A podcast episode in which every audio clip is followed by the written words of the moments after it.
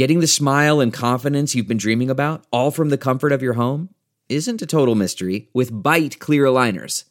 Just don't be surprised if all your friends start asking, What's your secret? Begin by ordering your at home impression kit today for only $14.95. Byte clear aligners are doctor directed and delivered to your door. Treatment costs thousands less than braces, plus, they offer flexible financing, accept eligible insurance, and you can pay with your HSA FSA. Get 80% off your impression kit when you use code WONDERY at Byte.com. That's B-Y-T-E dot com. Start your confidence journey today with Byte. Welcome to Philosophy for Our Times Facts are assertions. from the Institute of Art and Ideas. We examine every aspect of contemporary thinking, What is love? Is it real? Is democracy illusory and incoherent? finding cracks in the way we understand the world. I think there is a crisis of values. Realism has failed. We debate the way forward with today's leading thinkers. We're all trying to understand what the hell is going on. a live podcast production from the Institute of Art and Ideas. Mindfulness just seems like another fad, but it actually has its roots in ancient Buddhism. Today, Stephen Batchelor, author of After Buddhism, explores the ideas and philosophy behind Buddhism, including its influence on Western society. It's wonderful to be here. I'm going to be talking about um, this book, After Buddhism, which I am shamelessly promoting here. but rather than do anything boring like reading from it, I'd like to somehow just reflect on uh, why I've written it and how it uh, fits into my work over the last 40 years of uh, studying, practicing, and basically trying to figure out what the hell Buddhism is. What I've noticed more and more in this period of time is that Buddhism is somehow seeping into our culture. And in fact, it's been doing this in fits and starts now for nearly 200 years. Uh, before which, the West knew absolutely zero about Buddhism. And um, we didn't even have a word for it. The word Buddhism is an invention of Western scholars, there is no equivalent in the classical languages. We see mindfulness pretty much in every sphere of modern life today. This has all erupted in about the last 10 or 15 years. And I find this quite extraordinary, really, how this practice has found its way into uh, completely non Buddhist settings. We find it now being taught in the House of Commons, the House of Lords. 160 MPs and Lords have done eight week mindfulness courses in uh, the Houses of Parliament. Now, if you had told me that, uh, let's say, when I was in India in the 1970s, that in 40 years' time, British parliamentarians would be sitting in meditation doing mindfulness. You could get mindfulness prescribed on the NHS. I would have written them off as fantasists. But that has come to pass. Even the title of this uh, festival, How the Light Gets In, has for me always had a Buddhist resonance. It comes from Leonard Cohen's song uh, Anthem and it says, uh, There's a crack in everything, that's how the light gets in. Now, Leonard Cohen, as probably most of you know, is a Buddhist, a Zen Buddhist. Famously spent about five or six years living in a monastery during the 1990s, and um, many of his lyrics have implicit or sometimes quite explicit Buddhistic references. There's a crack in everything, to me, suggests uh, the truth of life being somehow fragile and broken, distressed, suffering. And it's through attending to that that the light gets in. And in Buddhism, of course, this would be the idea of enlightenment. Enlightenment is somehow triggered by our willingness to consider what is broken and cracked and suffering and tragic. Even there, and again, that may not be what Leonard Cohen intended, but nonetheless, it fits that kind of reading quite well. But although we find in our contemporary culture there is a considerable attraction, interest, fascination with things Buddhist, be that the Dalai Lama being on TV, be that a mindfulness course being run down the road. There's also another side to Buddhism, which, the, which is that, that it comes across as another religion. And it would be foolish to say that Buddhism is not a religion. If you were to take a plane and fly to Bangkok or to Tokyo or somewhere and go to a Buddhist place, you will see everything that you associate with religion. You've got temples, you've got icons, you've got priests, you've got holy books, you've got incense, you've got bells being rung and chanting and monks bowing. It's all totally religious. And it would be crazy to say Buddhism isn't a religion because the evidence clearly shows that it's a religion in spades um, in many ways. And that's how it functions in most Asian societies. It has the same function in those places as uh, Christianity has in our culture. In other words, it provides a certain solace, it provides rituals, particularly around death and, and so on. It provides, you know, all the things that religion would traditionally be expected to provide. But when we cast a more historically critical eye on the tradition, we find that it certainly didn't start out that way. And the earlier we go back to the foundational uh, teachings of the Buddha, um, there's no suggestion at all that he was interested in offering rituals of consolation or uh, erecting shrines or temples or anything like that at all. For many of us who have been involved in this for some years, there is a, an enormous interest in a kind of archaeology of Buddhism, suspending what appears to be the case on the surface. In other words, this excess of religiosity and dogma and priests and monks and so on, and tapping back through the uh, textual tradition primarily uh, to see well where did all this where, where did all this stuff come from? And when we get back to as close as we can to the source what begins to be quite striking is that we recover something much more akin to a practical philosophy.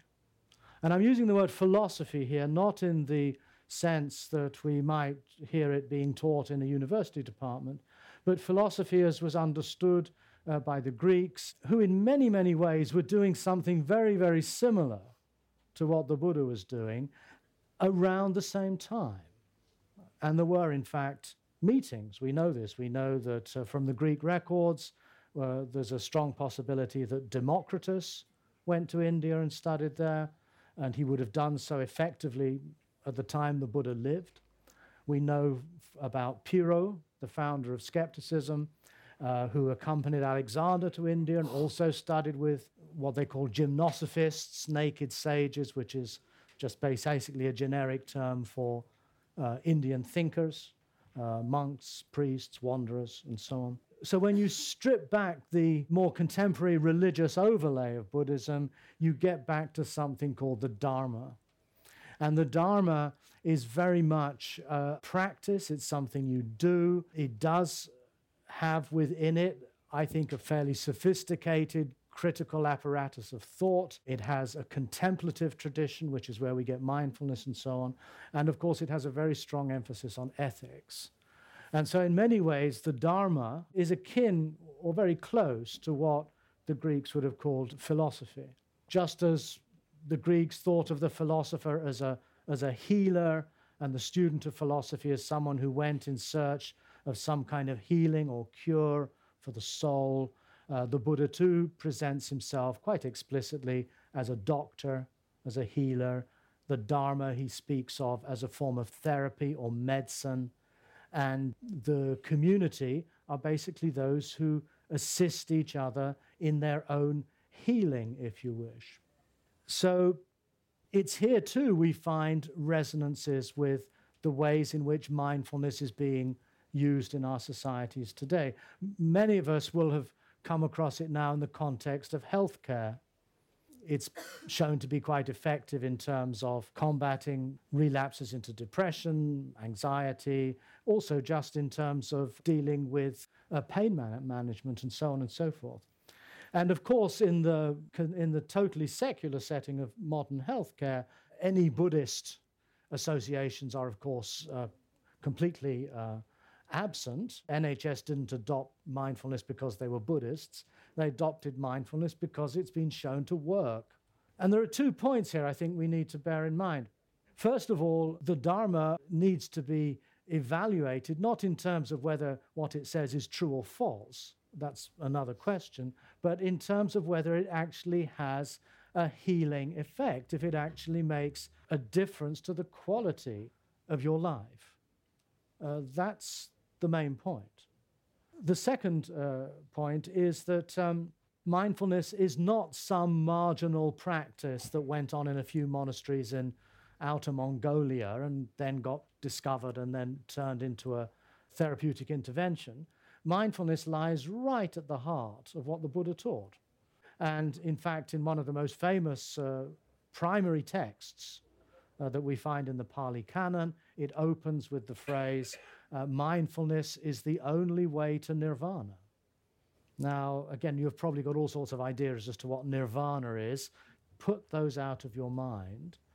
I would argue that when you do mindfulness practice in healthcare or whatever context you do, you are in fact opening your attention, your consciousness to the possibility of, of dwelling in the world in another way, in a way that's not determined by habitual patterns of self centered reactivity. Whether that's attachment or fear or hatred or whatever it might be, you settle into a still, clear, open space.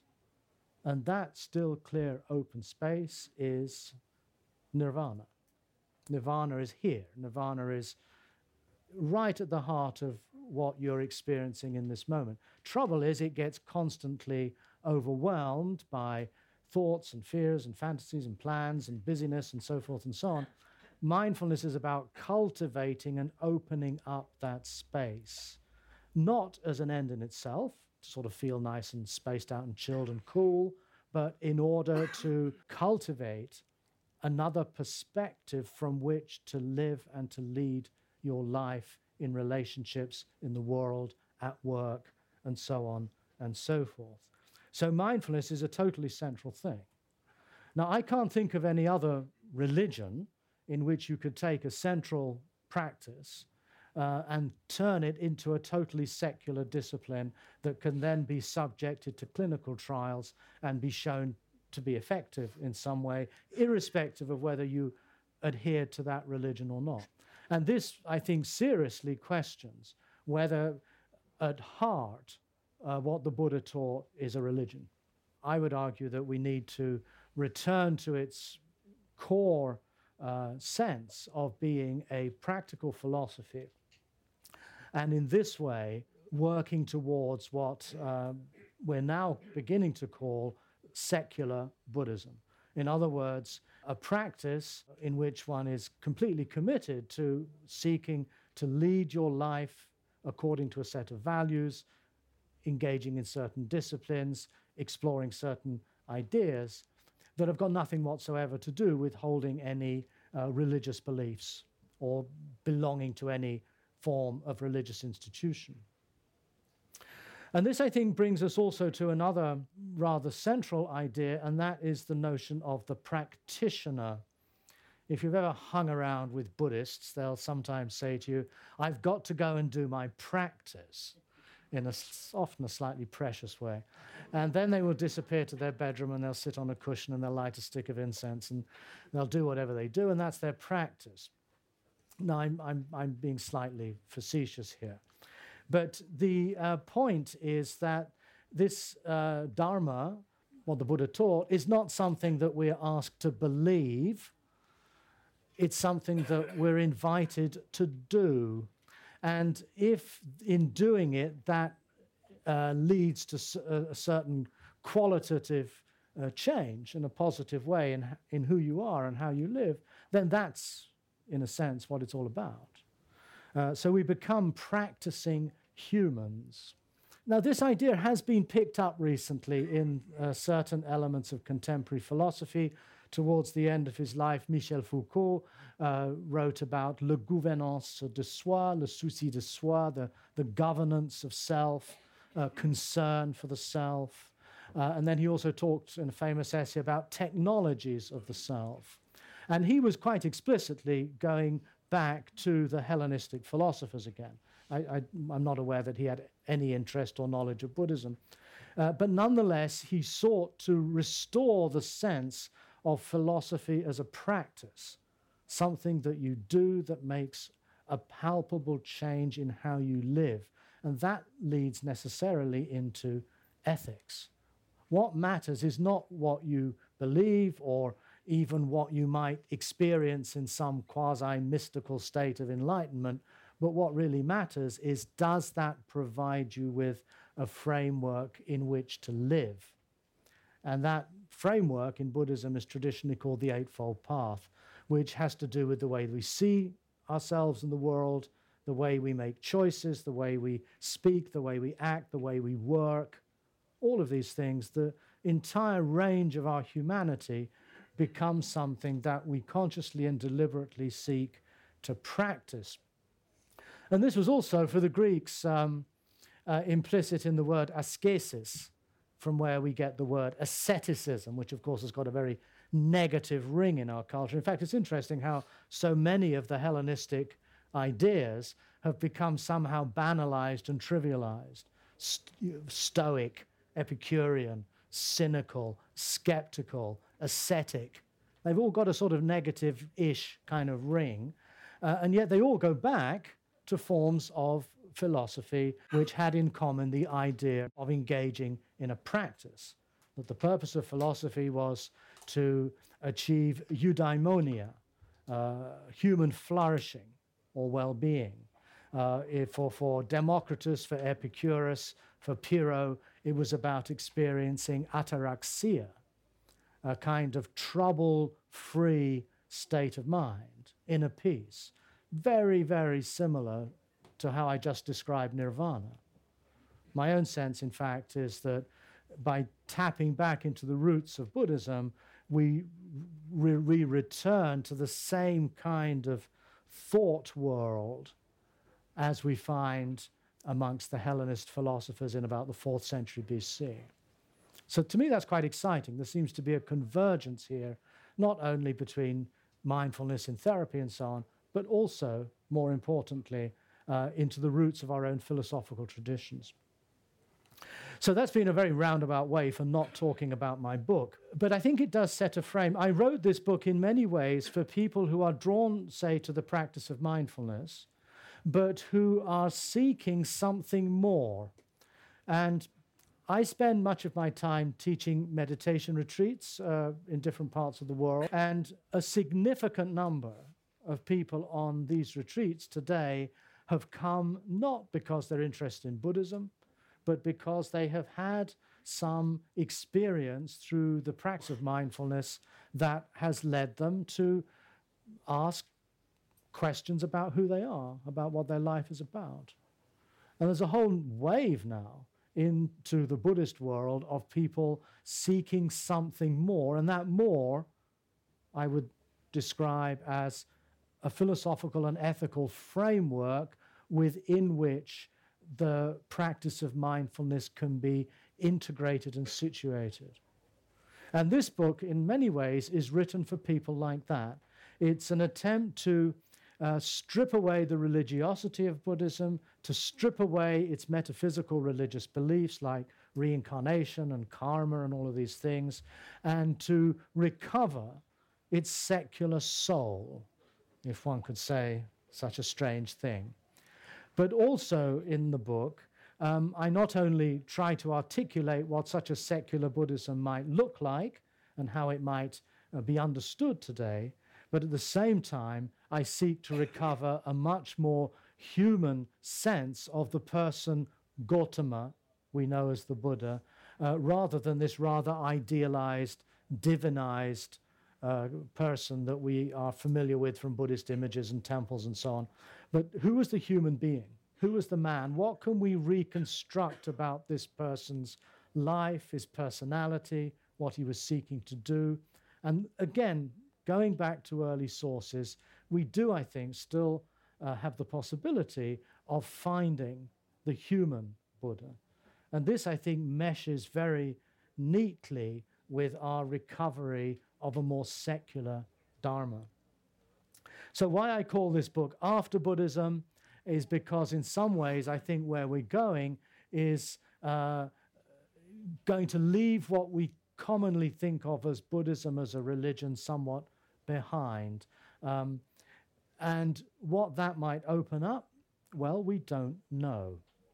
But the way in which uh, something new might emerge will only occur through uh, people who commit themselves to these practices and these ideas and this ethic, and how that then plays out in their individual and their communal and their social worlds.